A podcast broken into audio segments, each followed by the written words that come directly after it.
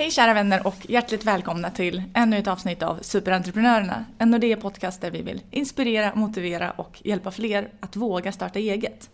Idag har vi förmånen att få träffa Aurora Belfrage, en riktigt inspirerande superentreprenör som har sin bakgrund i London, Saudiarabien och Sverige. Under sina yrkesår har Aurora handlat skrot på Stena Metall, ansvarat för den digitala försäljningen på Metro, varit med och grundat belöningsappen Wrap, anordnat tech-events i Mellanöstern och nu ansvarar hon för UKT Ventures europeiska initiativ Together som matchar unga teknikbolag med erfarna ängel och såddinvesterare. Och så drömmer hon om fred i Mellanöstern. Ja, hjärtligt välkommen! Tackar, tackar!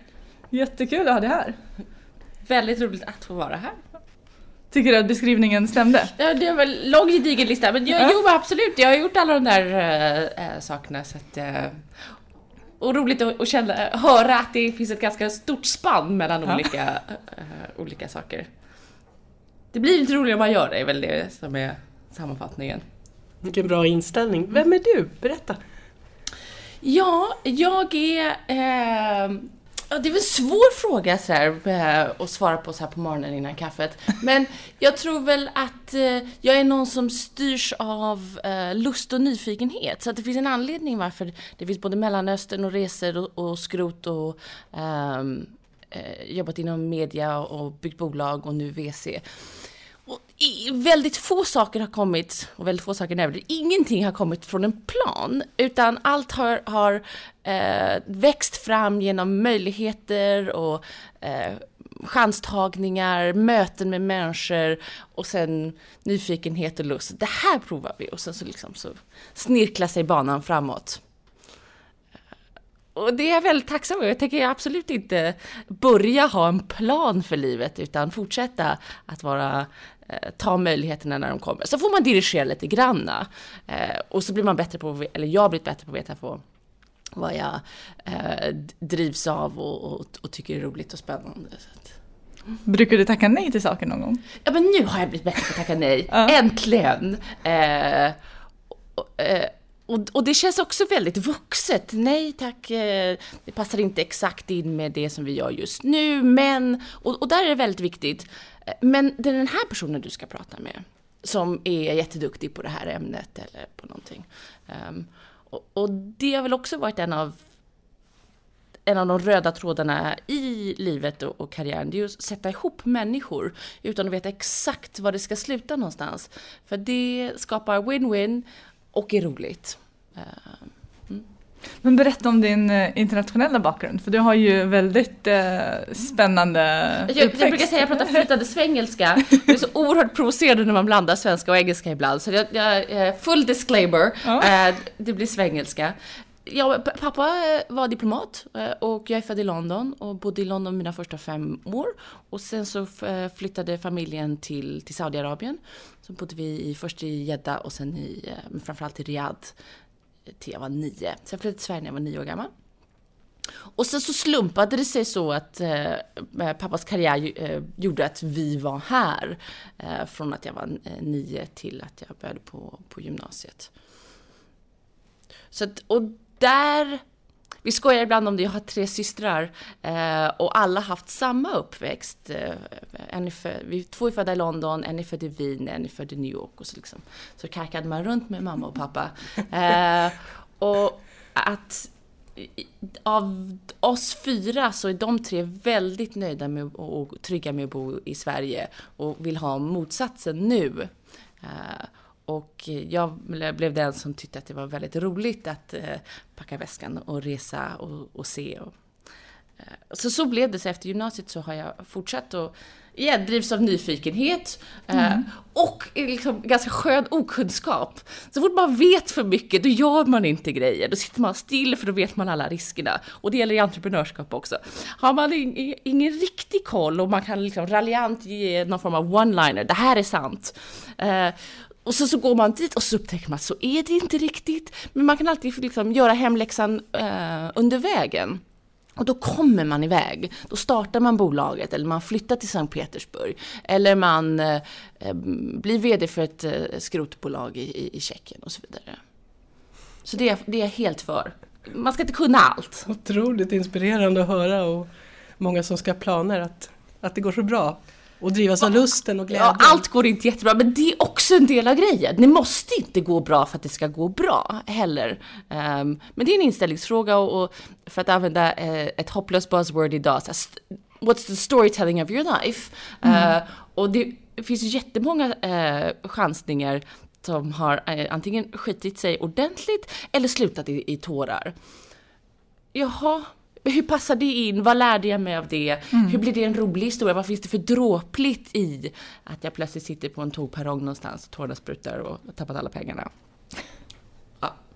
Då har du lärt dig någonting av det? Ja. Men har du fått mycket stöd från familjen? Jag tänker, är det... Um...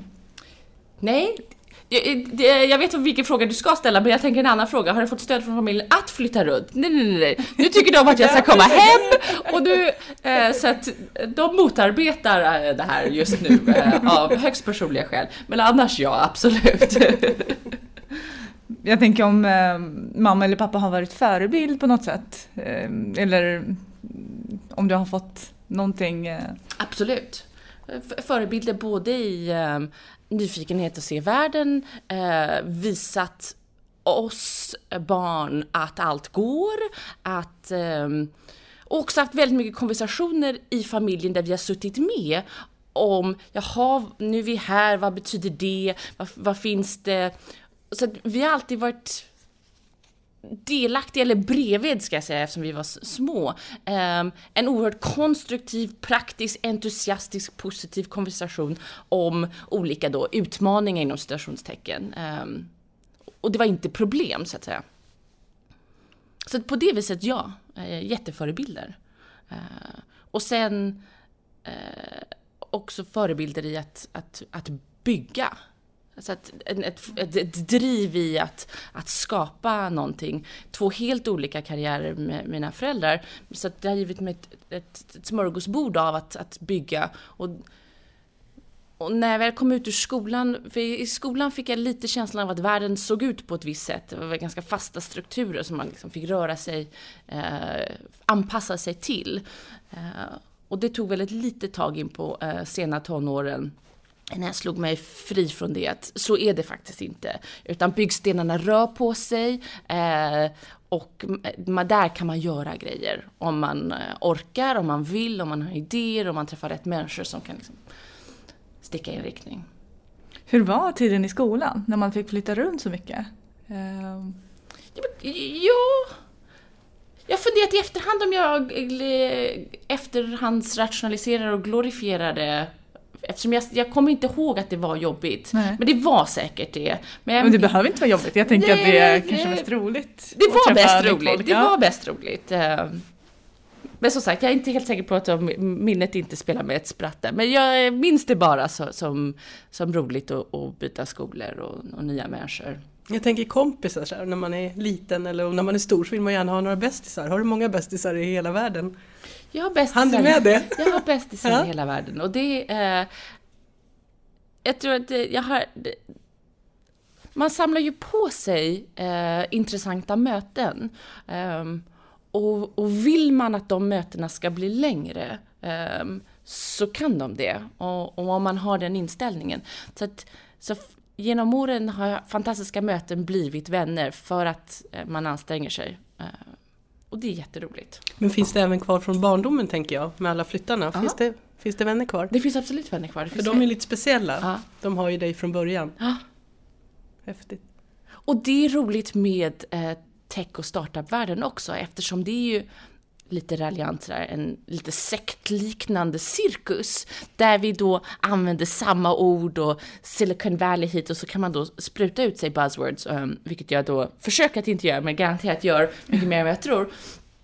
Och då har det också barndomsvänner kommit fram i det sammanhanget. Uh, jag pratade häromdagen med en, en amerikansk barndomsvän från som, som jag träffade i Saudi som nu bor i Sydafrika som hörde av sig. Hej, jag har ett spännande bolag. Eh, hur ska jag skaffa finansiering? Vad tror du? Vi ska, eh, vi ska till London. Jättekul! Ja, vad häftigt! ja. Men hur hamnade du i techvärlden? Nej men som sagt, ingenting kommer av en, en riktning eller en tydlig plan. Jag önskar jag var en sån här bestämd, jag visste att jag skulle bli läkare när jag var fem. Men, men så blev det inte. Utan det var, en, det var ett telefonsamtal. Så jag eh, hade flyttat hem från London och jobbade på Metro. Och vi skulle bygga Metros online business eh, 2010-2011. Och sen så ringer telefonen och så är det Hjalmar Winblad. Hej, jag heter Hjalmar Winblad. Hej. Eh, och så minns jag oerhört tydligt han sa Jag har hört att du äter taggtråd till frukost. Jaså? Och jag hade ingen snabb comeback på det för jag blev väldigt chockad. Men eh, okej. Okay. Och sen så berättade han att han eh, hade en idé och skulle starta ett bolag. Eh, och eh, hade hört talas om mig och undrade om jag ville vara med som medgrundare i det här bolaget. Eh, och jag, jag minns det än idag, han, han slängde buzzwords på mig. Startup buzzwords, som jag hade ingen aning om. Jag jobbade ju på företag och, och innan dess hade jag varit på Stena Metall och Um, och så här, där var ju också väldigt skönt att inte veta allt. Um, och känslan av att det här är så pass roligt och eh, magkänslan känns bra. Fattar inte mycket av det här som står i kontraktet. Förstår inte riktigt vad som ska hända. Jag förstår att jag ska med, lönen kommer gå ner kraftigt eh, och eh, om allt skiter sig så har jag inget kvar. Måste göra det. Och så förhandlade jag naturligtvis, jag sa inte till Hjalmar på en gång att jag var på, men eh, eh, så, så, blev det. Så, ren slump. Trots att du hade en framgångsrik karriär på, på Metro och du kände att Ja men det ja. var jättespännande och, ja. och det, det, är väl det enda som var tråkigt med just det, att mm. vi var inte klara med att bygga. Jag hade bara varit där ett år och mm. vi hade liksom satt eh, stora eh, delar av strategin och nu höll vi på att implementera det. Så att jag, jag hoppade skeppet lite för tidigt i form av att göra klart det uppdraget. Men det var så roligt så det gick inte att, att säga nej till. Och sen så hamnade jag i en helt annan, uh, en helt ny värld. Berätta om den ja. världen. Vad hände? Ja precis, vi är jättenyfiken. Ja men så att den här cirkusen som är i Stockholm när det gäller startup fanns inte riktigt 2011 på det viset. Eh, den har ju exploderat nu. Exploderat. Ja, eh, så att vi var ju då oerhört nöjda med oss själva och vi hypade oss själva i det här vakuumet av några få bolag. Och det finns fördelar och nackdelar med att hypa sig själv. Men när man inte kan någonting så liksom sugs man in i det där. Och en ganska hopplös liten lokal utan syre och jag är helt övertygad. Vi satt med ett stort ehm, eh, glastak och det, vi grundade bolaget i maj, så när vi sitter juni, juli, augusti och kodar så är det så varmt där inne. Och som ett orangeri. Och jag är helt övertygad att vi hade kunnat släppa produkten säkert två månader tidigare om vi hade bara syresatt lokalen. Och sen så var det då media eh, och eh, Hjalmar är, ett, är väldigt duktig på att skapa eh, spänning och, och eh, liksom alla momenten inför en, en launch samtidigt som då bygga produkt. Eh, och så skulle då mitt första här, inblick i finansiering, hur värderar man något som inte finns, eh, vad är det för komponenter och hur, liksom, hur får man spelarna att linea upp sig mm. för att sen hoppa på tåget. Och, och där igen, och, och det ägnar jag dagarna åt nu, för nu jobbar jag jättemycket med tidiga bolag och hjälper dem att hitta eh, eh ängelkapital eller såddkapital innan eh, Equity Ventures kommer in. Och det är, det är en teater. Det är en scen och en teater och man ska dirigera det. Och det ser ut som att det är fasta strukturer och det ska vara på ett visst sätt. Och ska man lyckas resa pengar, framförallt nu när det är väldigt mycket hype. Så det gäller att spela den där teatern rätt. Um, och, och det tycker jag just nu är väldigt givande att hjälpa förstagångsentreprenörer eller folk som kanske inte eh, ser igenom teatern. Att ge dem redskapen att spela finansiärerna och skapa mm. då FOMO, fear of missing out, på, bland motparterna och spela schackspelet så att du får pengarna. För att varenda business som byggs innan den är eh, bevisad framgång, kan du skjuta hål på den. Varenda en. Mm. Och så du måste bara veta att alla kan skjuta hål på min businessidé tills den är klar. och skita i det och så spela på folks fåfänga, nyfikenhet, vilja att vara med, eh, spänning, eh, vilja att lära sig. Och Liksom, och på det viset hova in eh, och få dem att vilja slåss om att eh, investera i ditt bolag. Vilken bra bild du ger. Ja, Ja, det är men- jättebra råd till alla Det är väldigt ro- men om man ser det så så blir det väldigt roligt. För att statistiken är att det är 99% chans att du får nej när du ska eh, pitcha ditt Åh, bolag. Jimmy. 99 procent. Mm. 99 procents chans att det är ett nej, eller risk att det är ett nej. Och när du vet det, då är det så här, då jobbar jag mot den här lilla ettan. Och hur får jag det dit? Om du kommer dit och tror att det är ett done deal, eh, då blir du jättebesviken när du får ett nej. Och så här, plocka upp sig från en jättebesviken och hela det energiflödet gör att nästa möte blir väldigt svårt. Och ganska snabbt hamnar du i en, en desperat cykel, ge mig pengar, ge mig pengar. Och då händer ingenting. Så man måste, man måste vara väldigt varsam om sin egen energi. För det är ju som du säger, det exploderar nu och det finns ju här i Stockholm så finns det ju massor med eh, olika events där man kan pitcha och det, och det vi förespråkar ju att man ska våga starta eget men då är det ju bra att ha med sig det att eh, det är klart att det kan misslyckas men att man eh, ändå strävar mot den här lilla ettan. Och sen gå inte på för mycket events. En sån otroligt eh, tidstjuv. Eh, och framförallt om du hamnar i, om du ingår i ett visst skikt av entreprenör. Eh, antingen om du kan något speciellt eller om du, eh, eller om du är kvinna. Då är det väldigt lätt att eventsarrangörer drar i dig och ger dig pris och sätter dig på scen och en medalj runt halsen eh, och en, eh, vad heter det, paparazzi, eh, eh, vad heter det, smattrar. Och då tror du att du bygger bolag och att du är framgångsrik. Men du bygger ju inte bolag när du sitter på scen. Gör en, se hur det är, känn stressen av att du blir utfrågad, en bild eh, och så en medalj runt halsen så man kan visa upp det och sen tillbaka in i saltgruvan och jobba på bolaget. För det är väldigt lätt att man tror att man är på väg mot något framgångsrikt för att alla säger det. Eh, Och där igen är det en teater. Det är väldigt mycket storbolag, eh, bankerna, eh, Vi är ju med i den teatern. Ja, och vad heter det, staten och olika NGOs och olika grassroots organizations som vill bygga ett varumärke inom den här cirkusen och kan använda dig som entreprenör för att propel deras egen karriär. Och där måste man bli bättre på att säga nej och, och välja och, och foka på att bygga sitt bolag. Och redan i tidigt skede, för det är kanske lättare att säga nej när det har kommit en bit och du liksom känner dig lite trygg. Nu Ja. kan, du sa ju det att du har börjat Ja. nu och säga nej, Ja. men redan det är ett tips liksom i tidigt skede, säga nej och välja. Fokusera! Fokusera. Vad är det vi, här, vad, vad är vi ska göra? Men vad var de viktigaste lärdomarna under tiden på RAP? För den... eh, Och vi gjorde, vi gjorde faktiskt så fruktansvärt mycket olika misstag så att det, det är en, verkligen ett smörgåsbord av, av lärdomar. En är väl att vi reste väldigt mycket pengar eh, väldigt tidigt. Och, och det ju, blir ju kosmetiskt en, en framgång eh, som man då firar. Men den är svår och det, där är jag verkligen eh, hjälper entreprenörer idag och tipsar om att res inte för mycket pengar. För det blir väldigt svårt att resa nästa runda pengar också. För du måste spela schackspelet ordentligt. Eh, plus att den, man pustar ut när det kommer in pengar på kontot. Vare sig man vet det eller vill det så gör man det lite grann.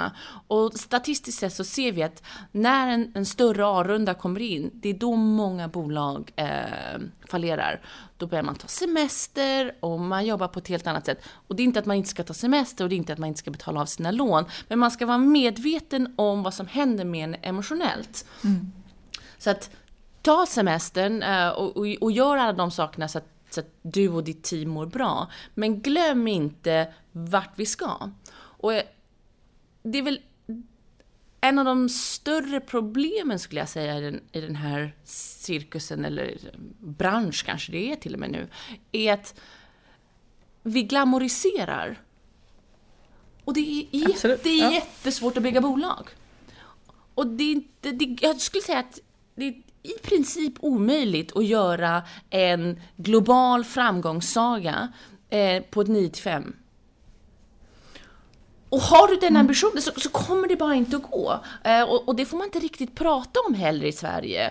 Och jag kände när jag sa det, eh, ta inte semester. Och jag kommer få kritik för jag säger ta inte semester. Så jag menade, men jag menade inte, förstår du vad jag menar? Ja, ja, det är så svårt. Det är mycket hårt jobb och Det är slit mycket bakom. hårt jobb, det finns många skilsmässor. Så att jag säger inte gå och gör det, skilj dig, eh, ta inte semester. Utan fundera på riskerna. Vad är det du ger dig in på? Mm. Och om du inte lyckas så finns det kanske andra parametrar än att din, eh, din algoritm inte är hottast. Och vad är de tre viktigaste sakerna? Jag tänker, dels har ni lärt eh, er av era misstag, men om man nu ska bygga ett team och vill bli framgångsrika, vad, är det, vad skulle du säga är de viktigaste byggstenarna? Eh, att ha den konversationen om vilket typ av liv man vill leva eh, med de som man anställer. Så att man är väldigt tydlig med vad det betyder. Men och den, den större konversationen handlar om, delar man samma vision? Bygger vi samma sak? Är vi, eh, vad heter det, obsessed med samma problem? Man måste, man måste vara besatt. Man måste vara lite besatt. Ja. Eh, man måste vara lite knasig eh, och fruktansvärt envis. Jag kommer ihåg, jag tänkte på det här om dagen. Ungefär för tio år sedan så kom jag till den hyfsat deppiga insikten att jag är average smart. Eh, och jag tyckte väl att det var en halvkul insikt att inse att man var väl så här middle of the road. Men eh, jag gladde mig åt att jag är above average envis. Och någonstans så, har jag, så känner jag att det- där är väldigt viktigt. För att du måste på hästen igen och igen och igen och igen och igen. Och det är inte kul och det är inte alltid glamoröst. Eh, men, men vill man så går det. Ehm, och när du bygger ett team så och, eller när vi letar bolag att investera i, hur tittar vi på team och hur tittar vi på ledningsgrupp? Så här, peta på folk och känn hur viktigt är det här problemet du ska lösa? Eh, och kommer du sitta där på julafton eh, och lösa server gått ner eller vad det nu kan tänkas vara? Och, och det är väl... Eh, det tycker jag är en rolig, rolig sport och, och bli bättre och bättre på att lära känna människor och deras drivkrafter eh, och kanske också hjälpa folk att hitta sina styrkor och svagheter i, den där resan. Och eh, utmana dem lite i, vill du verkligen det här? Vad skulle du säga, är det människan eller idén? I människan. Det är människan? Ja, ja. absolut. För idén kommer aldrig att hålla ändå. Som jag sa, alla startups går att slå hål på. och det enda du vet när du sitter med ett bolag i en pitch, att det vi pratar om nu kommer vi inte att bygga. Vi kommer bygga något annat kring att lösa det här problemet. Och de som sitter på andra sidan, är de tillräckligt sugna på att göra det? Ehm, det är grejen. Den här, den här envisheten, finns det med i familjen? Är det något liknande bland syskon och föräldrar?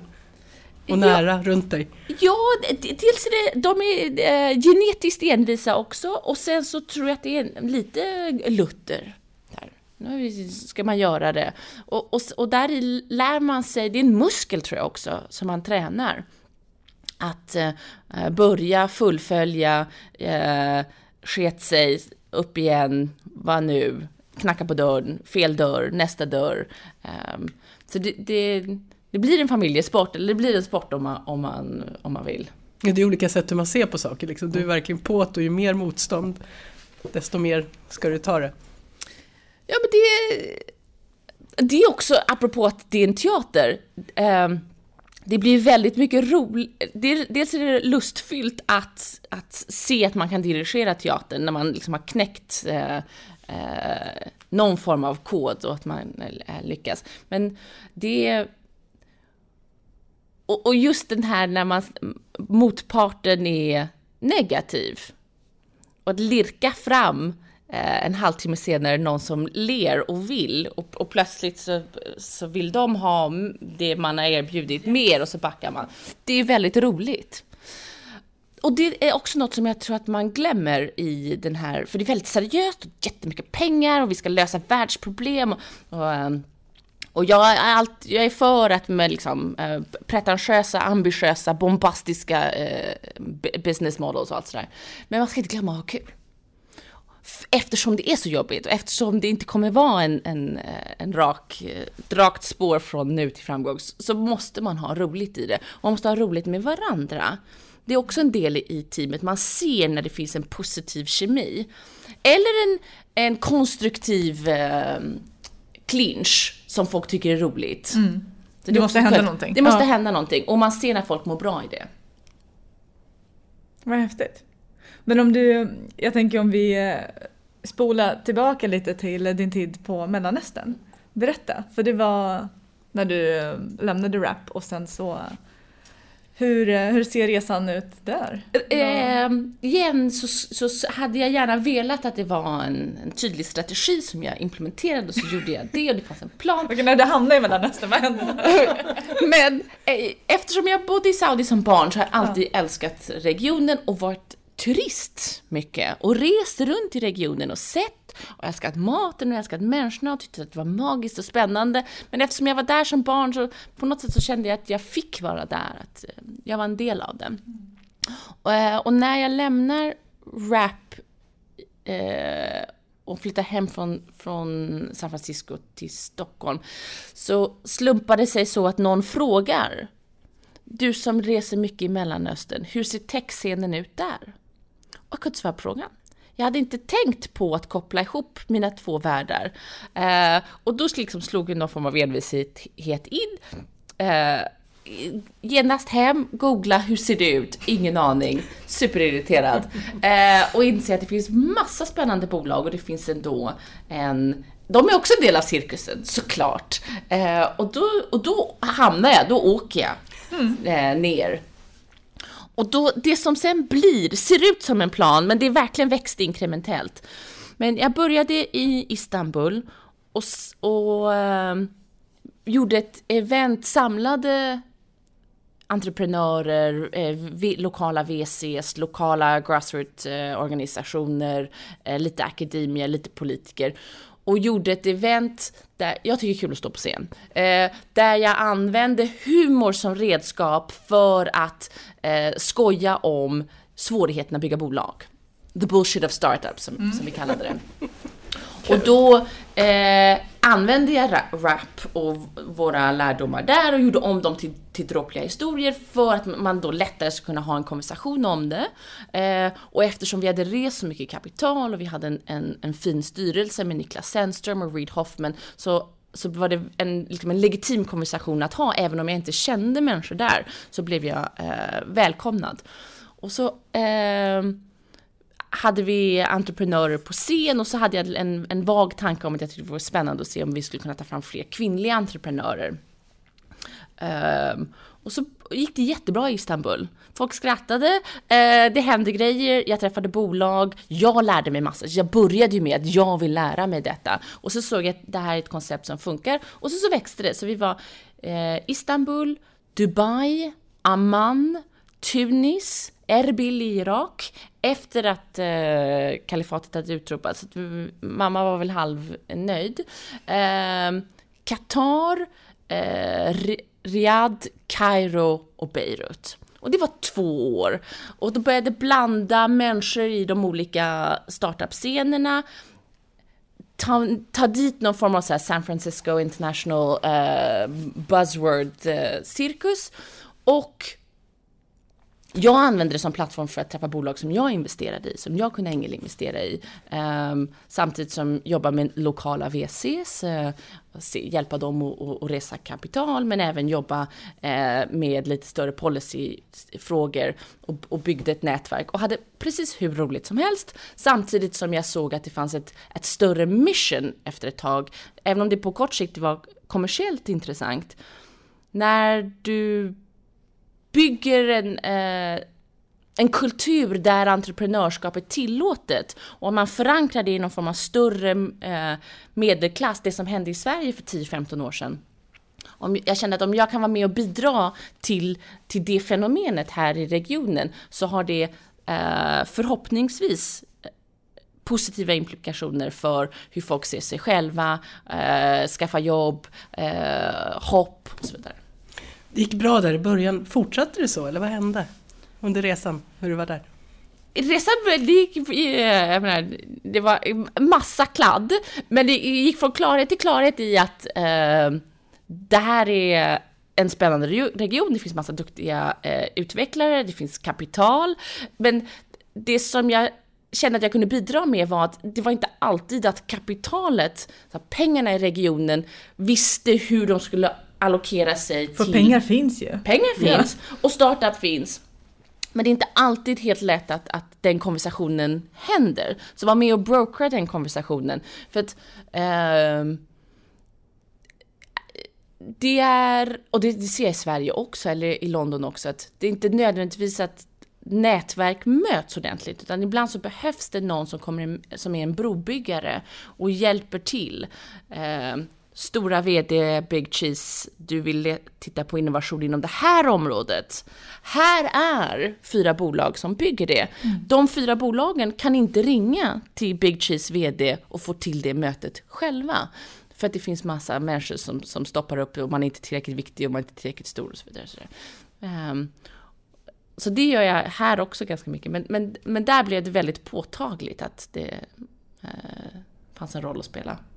Men var du en del av något bolag när du var där eller var du själv och hade din egen uh, agenda eller vad man ska säga? Eh, jag var där med en, en medieorganisation som heter Your Middle East som är en uh, citizens journalism plattform som, på, som fanns innan jag joinade, där eh, lokala röster fick prata politik, entreprenörskap, kultur. Eh, och så pitchade jag till, eh, till grundarna som är svenska, ska vi inte ha en entreprenörskapsdel på det här? Och det tyckte de var jättespännande, så tillsammans med dem så, så gjorde vi det. Coolt. Vad var dina största lärdomar? Du ville lära dig saker när du var iväg där. Vad, vad tog du med dig?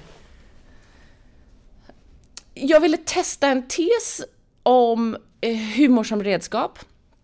Som jag kände att jag visste inom citationstecken att eh, även inom stora allvarliga sammanhang eh, så att använda humor skapar mindre friktion och lärandeprocessen blir mycket mer indirekt. Och, och det tyckte jag var väldigt roligt att få utöva och bygga ett koncept helt själv. Eh, hur, hur vill jag prata om entreprenörskap? Var vill jag skapa skratt och glädje för att poletter ska trilla ner om hur svårt och jävligt det är? Eh, och samtidigt få folk att vilja fortsätta. Och jag är idag helt frälst i det som koncept. Att genom att skapa någonting som är mjukare och lättsammare, även när det är svårt och allvarligt. Um, kan vara oerhört eh, kraftfullt och verkningsfullt. Plus att jag har mycket roligare när jag gör det, men, men det är en annan femma. Eh, och där i, där i händer någonting och jag tror, om jag tar tillbaks det till vad jag gör idag med, med bolag som letar kapital, det är jätteläskigt att bygga bolag och det är jätteläskigt att ta sitt lilla hjärta och visa upp det för en då elak riskkapitalist. Eh, och, och så få ett nej då, 99% chans nej. Alltså hela övningen är ju fruktansvärt varför någon skulle göra det överhuvudtaget. Men om man då skapar ett möte där vi kanske skrattar lite och man använder humor för att liksom bygga den där teatern, så händer någonting i folks hjärnor. Och jag är i, i Mellanöstern, eh, till saken har att jag är oerhört förtjust i aubergine. Eh, och det är en, har alltid varit sen jag var liten. Och eh, en av drivkrafterna till att åka till Mellanöstern var ju så att äta mer aubergine samtidigt som jag då eh, skulle träffa startups och, och, och Um, Vilken bra kombo! Det var en fantastisk kombo! Eh, och, och det var helt ärlig, och så jag började när jag började resa och berätta. Jag är också här för att äta mer aubergine. Uh, och, och mötet... Vilken icebreaker! Ja. Mötet ändrade karaktär så fort jag sa det. Och det var inte liksom manipulativt uh, medvetet. Men sen gjorde jag det till en grej, när jag insåg hur verkningsfullt det var och hur folks ansikte plötsligt mjuknade när jag pratade mat. Uh, och min farmor, och i Mellanöstern så är då auberginen en stor del av köket. Och antingen så hatade de auberginen och tvingades äta den hela livet som barn, eller så älskade de. Men oavsett var de var på skalan så hade de ett recept, eller en favoritrestaurang, eller ville veta mer. Och, uh, och, och, det finns något oerhört kraftfullt i att, att skapa en, en, en annan kontext än det du vill göra. Det vill säga, jag vill att du ska finansiera min, min startup. Mm. Eh, och att eh, vara i det och lära sig det och sen, och sen bygga då ett, liksom ett, ett, ett, ett koncept på scen eh, kring det var väldigt roligt. Det funkade inte alltid såklart, men, men det fanns en riktning och jag, och jag lärde mig massor. Har du fått med dig en receptbok med? Jag men tanken att jag ska göra en receptbok, så jag har samlat recept ja. uh, och, och tips. Mycket farmor och mormors tips. Är de för eller emot aubergine? Alla är, alla är för någonstans. Alla är för, alla är för någonstans. Och jag, och jag tror på det här, det, det du inte förväntar dig. Um, och att det finns en enorm kraft i att, att byta riktning på hur hjärnan tror att ett möte ska gå till eller hur någonting ska vara. Och pratar man om allvarligare saker eh, i en konfliktsituation, att skapa en, eh, en sidokonversation som kanske är mer lättsam där, där det finns mindre prestige i samband med en, en allvarligare konversation om konflikt eh, kan ha ett enormt värde. Vi ser till exempel i politiska sammanhang hur fotbollen spelar en enorm roll för att, att brokera deals. Och jag känner väl att eh, fotboll inte alltid tar med alla, utan tar med eh, fotbollsintresserade. Eh, och min förhoppning är väl kanske att, att auberginen är större än fotboll. Som ett, ett, ett, ett, ett medel att brokera jag ska tänka på det. Fotboll är väldigt stort för mig men jag ska börja fundera på det. Kanske ja, auberginen tar över. Ja. Jag men hitta en brygga som ja. förenar folk. Ja. ja. För att den är så absurd mm. så, så, så blir den accepterad. Och så avslappnad och prata om något helt annat för alla är ju lite spända inför det här. Ja. Oavsett vilken sida man sitter på tänker jag. Mm. Och den är så vacker auberginen så det är svårt att vara kritisk. Det är den faktiskt. Otroligt fin i färgen. Men hur ser startup-scenen ut i Mellanöstern? det finns det... massa spännande bolag och det finns väldigt mycket duktiga ingenjörer. Många av komponenterna finns. Kapital finns, ingenjörer finns, problem att lösa finns. Eh, och nu så, så, har vi då sedan eh, flera år tillbaka en, en cirkus där vi använder de här orden, iterate, problem solving och så vidare. Eh, och och där i händer det någonting. Det, det jag tror behövs ännu mer är väl den här entreprenörskapsandan, att, att våga tänka riktigt, riktigt stort. Mm. Uh, för det blir lätt att man tänker jag ska, jag ska lösa ett problem för Stockholm eller jag ska lösa ett problem för Beirut. Och, och där, och det tar tid att, att bygga den kulturen där folk vågar fantisera och inte bli nedslagna hemma där folk säger men så där kan man inte tänka. Utan... Men du tycker att man alltid ska tänka stort? Ja. Inte börja med sin lilla grej och sen växer den utan du tänker att har man en idé, tänk stort på en gång. Ni bad mig fundera på en utmaning. Och där är, eh, det är min största utmaning till entreprenörer här, eh, eh oavsett vad de är, förlåt. Det är att, är din fantasi för liten? Där blir din mentala gräns, det blir inte större än du har fantiserat dig till. Och det är mm. vårt problem i Europa generellt skulle jag säga. Om du sitter med dina, dina medkompanjoner och tänker vi ska bygga ett bolag som vi säljer för en miljard kronor. En miljard kronor! Och så går ni igång på det och så börjar ni bygga. Mm. Om någon erbjuder ert bolag, kanske en Google eller en Amazon, kommer några år senare och säger vi är beredda att betala två miljarder kronor. Du säljer. Det finns inte en chans att du stannar kvar och fortsätter att bygga det bolaget, för du har mentalt inte kommit längre. Men 200 miljoner dollar, i alla fall ett VC-sammanhang, det eh, är inte särskilt stort. Det är en fantastisk bedrift och du ska vara oerhört nöjd med dig själv om du säljer för 2 miljarder kronor. Och mamma kommer vara väldigt stolt över dig. Men ska vi bygga ett Europa som kan konkurrera med eh, USA i att bygga riktigt stora världsledande bolag, då måste fantasin vara större och vi måste våga säga nej till, eh, till det köpet och fortsätta. Och, och det är mycket lättare sagt än gjort. Och då behöver man folk runt omkring en eh, som säger håll ut, det finns mer. Eh, för annars blir Europa en plantskola för, för amerikanska investerare. Men det, jag tänker det är väldigt stor skillnad mellan olika länder i Mellanöstern. Eh, vissa länder har ju väldigt eh, svårt eh, eh, politiskt läge. Skiljer det sig väldigt mycket mellan de länderna där det är bra och där det är liksom lite svårare? Ja, det gör det naturligtvis. Ja. Eh, fast jag vet inte riktigt om hur väsentligt det är. Eh, det finns en, en startup-community där du kan få eh, stöd och råd och, och, hjälpa dig att fila på din stora fantasi eh, i Riyadh, i Beirut, i Kairo, i Amman. Så att vill du det så kan du hit, mm. hitta dina peers och, och, sätta igång. Och, och pengar finns eh, överallt och initiativ och även nu, enorm skillnad sista 12 månaderna, enormt mycket statliga eh, pengar och initiativ som går in. Så vad händer geopolitiskt med, med, med oljepriset och med konflikter? Eh, och hur ser statskassan ut framöver? Hur länge kan vi, eh, den här ekonomin fortsätta? Och, och, alla har väl gjort ekvationen att vi behöver eh, tech och innovation för att eh, statskassan ska fortsätta. Och, eh, så i det finns det ett, ett en fantastisk möjlighet att samarbeta med eh, stat, eh, akademia, startups och så vidare. Och, och det händer. Och det är väl, vissa länder är bättre eh, än andra på att ha kommit mm, längre. Men ur ett...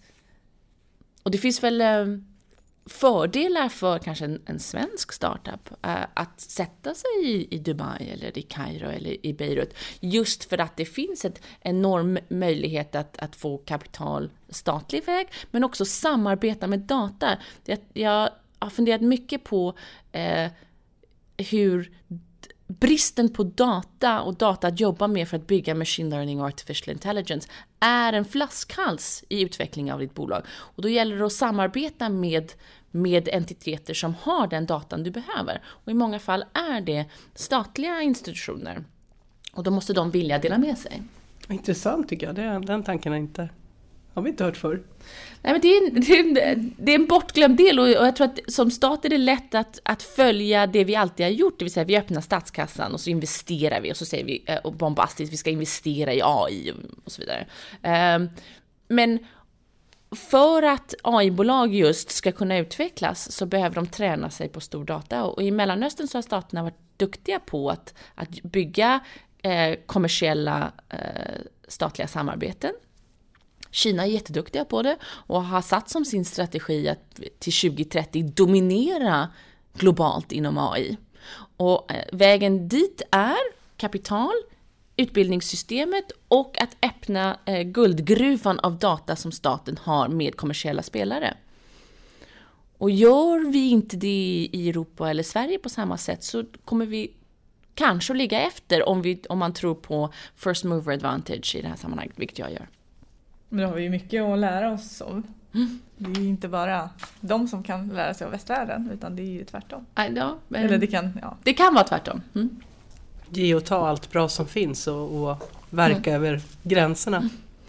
Men vad, berätta om, eh, om det du gör idag. Det, um, hur nu... pass nytt är den här satsningen? Den, uh, vi, uh, Equity Ventures eh, har varit live nu i ett och ett halvt år.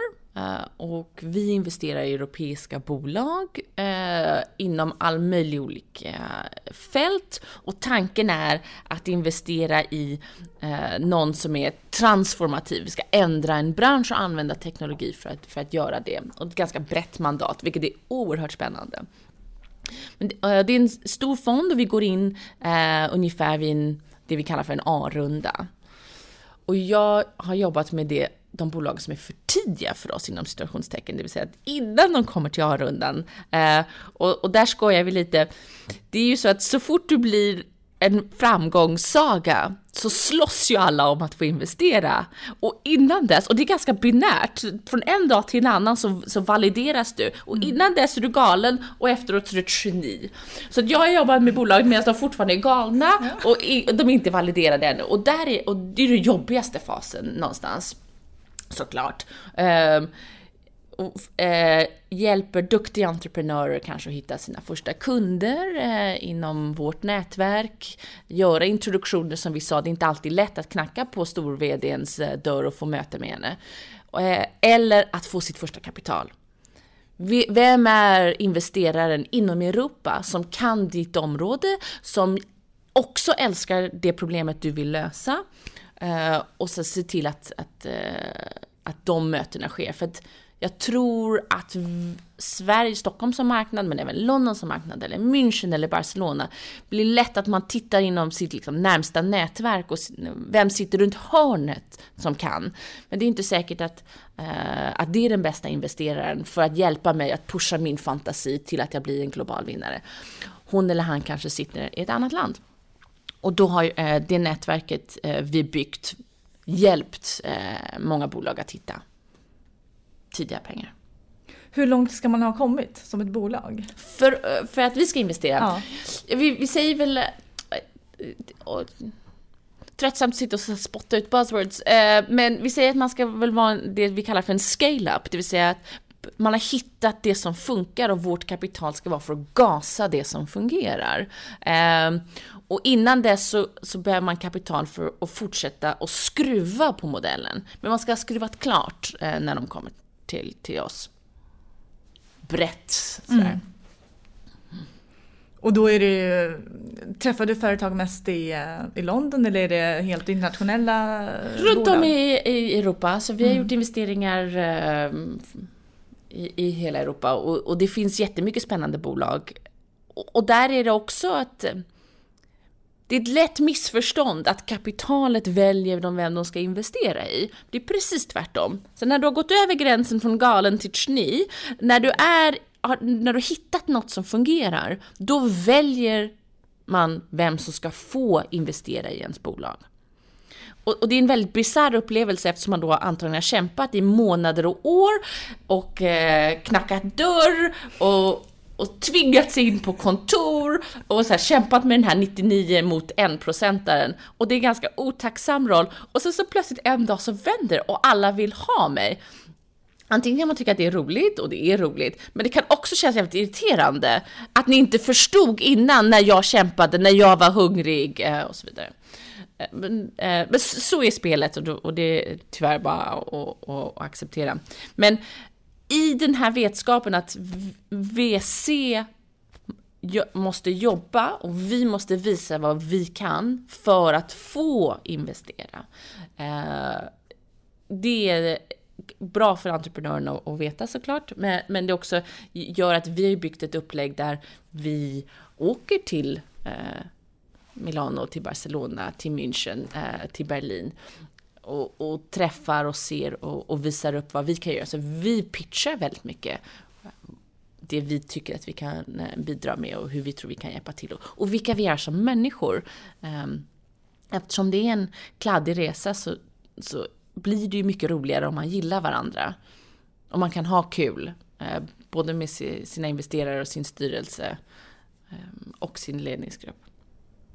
Och då är mest kapital som ni investerar i eller hjälper ni även med eh, någon slags mentorskap och att man får eh, andra Ja men det blir ju ett giftermål så det blir ju väldigt mycket. Uh, och, och där sitter Equity Ventures uh, med med EQT på ett enormt nätverk av bolag och kunnigt folk. Och det är en fantastisk förmån att få öppna upp den världen eh, för entreprenörer som bygger inom fastighet, inom bank, inom hälsa, sjukvård och, och då kunna introducera dem för sina första kunder eller eh, lämpliga styrelsemedlemmar eller rådgivare runt om i Europa.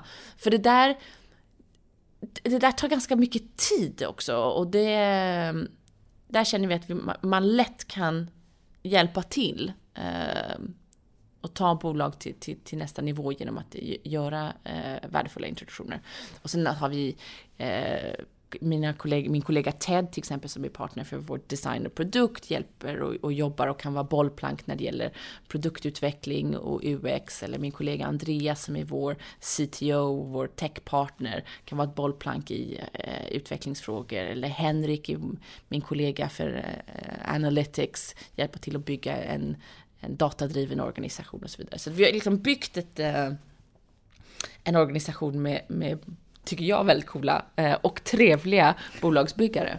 Och då är det ju väldigt brett spektra av alla möjliga ja, saker som man kan få behöver, till sig. I vilka olika faser behöver man olika... Och, och där ska man inte fastna i någon form av modultänk, utan verkligen som grundare också vara benhård med vad vill jag ha? Vill jag bara ha kapital? Eller vill jag ha dörröppning? Till vem vill jag ha dörröppning? Jo, jag vill träffa de här fyra personerna. Kan du göra det? Och vända pitchen till att verkligen att eh, VCn förstår att ja, men nu gäller det att leverera. Jo, jag kan mm. introducera det till de här fyra, eller vi kan och så vidare.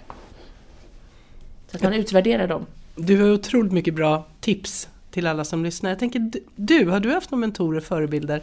Massa! Har du? Eh, mm. och det är fördelen med de här eh, mötena där, där jag har träffat underbart duktiga människor som har antingen direkt i ett, en frågeställning, hur gör jag detta, svarat på, eller indirekt genom att observera hur folk beter sig och, mm. och i det kommer slutsatser. När du säger det nu så tänker jag på min, min första chef när jag kom ut från Handels. För då kom jag ut hyfsat fyrkantig, eh, så här, hyfsat klassisk Handels 90 någonting. Och jag hade en syn på hur man skulle vara, jag hade en kostym och jag hade kammat håret och man skulle bete sig på ett visst sätt. Och jag var, det fanns inte särskilt mycket utrymme för varken jättemycket glädje eller kreativitet i min syn på hur jag skulle vara i, i business-sammanhang. Och då hade jag en chef, eh, Beatrice Bondi, schweiziska, som hade bott i Sverige som eh, var stenhård med mig på jobbet eh, och förväntade sig att jag, hade, att jag hade kunde allt och hade läst allt och verkligen så här eh, satte mig, inte på pottkanten, men liksom, jag var tvungen att vara på tårna hela tiden och kunna allt för att hänga med. Och sen när det var lunch, då ville hon prata doftljus och läppstift. Och jag fick inte ihop det i mitt huvud tills jag insåg, nej men det är klart man kan vara benhård och kunna allt eh, och vara eh, en oerhört skarp hjärna och tycka att det är kul med läppstift och doftljus. Så den så här, generositeten tog jag med mig. Så jag kan vara den jag är, eh, vilket var en fantastisk insikt. Mycket roligare. Mm. Och sen så har jag haft massa olika mentorer och, och eh, samtalspartners eh, genom åren som, som lär en. Det är ju det fina, man, man är ju inte klar. Man är aldrig klar. Och det är ju möta entreprenörer som har liksom tänkt på ett problem och vänt och vridit på det. Det är det, tycker jag, det hopplösaste med mitt jobb. Flera gånger om dagen så känner jag, det där vill jag göra, det där är jättespännande. Så att det är en, en förmån att få äh, träffa människor och lära sig. Kommer du starta eget? Absolut! Jag, men det är helt omöjligt att, att inte göra det. Jag tänker, när man träffar så mycket entreprenörer ja. och man får höra alla de pitcharna så... Ja, ja men jag, man, nu, nu har jag ju ingen plan så att säga och nej. tänker inte skaffa en plan. Nej, men nej, men eh, det är ju absolut inte omöjligt kan jag säga. Ja, vad häftigt. Jag tänkte vi hörde en liten, en liten, en stor eller otroligt mycket lärdomar. Men något mer du tänker på sådär som du skulle vilja skicka med till våra lyssnare? Av allt? Av allt. Gör det. Tänk inte så mycket. Och alla idéer, alla förslag, alla brainstormings, allt kan skjutas ner. Det finns alltid en anledning att du inte kan göra det. Så att det, det, är inte en, det är inte ett tecken när du hittar en anledning varför du inte ska göra det, utan tvärtom. Gör det och sen så är det antagligen en massa andra problem som eh, uppstår och de går att lösa. Ehm, men man ska inte sitta på kammaren och fundera för länge. Utan ut och så stor fantasi. Ditt bolag kommer känna, säljas för mer än en miljard kronor. Nej men eh, verkligen. Och, och Och känns det obe, obekvämt eh, för att du ingår i en kultur eller en kontext där man kanske inte ska vara så bombastisk. Gör det själv, när du borstar tänderna varje kväll. Eh, och, och, och se dig som det du, det, det största. Eh, och, och då liksom lägger sig hjärnan rätt och man rör sig mot det oavsett om du vill det eller inte. Så det, så att, ha inte en plan men ha en stor fantasi. Vad bra! Tack! Ja. Tack så mycket! Med de trevliga noterna så får vi ju tacka dig för en fantastiskt spännande intervju. Tack så hemskt mycket, det är jag som tackar. Ja. Tack! Hej! Hej då! Hej!